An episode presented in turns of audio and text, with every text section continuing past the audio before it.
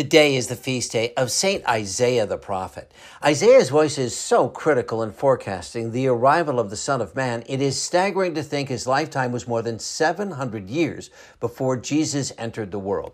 Greatly trusted in his own time, Isaiah advises Sennacherib to resist the Assyrians as their powerful army gets ready to invade Jerusalem and to pray to God for deliverance. After Sennacherib does this, an angel of God destroys 185,000 Assyrian soldiers in a single night. Isaiah's vision of the future is so clear that St. Gregory once said he knew the mysteries of the church so vividly, you would assume he was not prophesying about the future, but rather describing past events. Isaiah will die a martyr at the order of his grandson Manasseh. But before that, his vision of the future will include the servant song, which so clearly describes Jesus and the kind of Savior he will be. In chapter 42 of Isaiah, here is my servant, whom I uphold, my chosen one in whom I delight.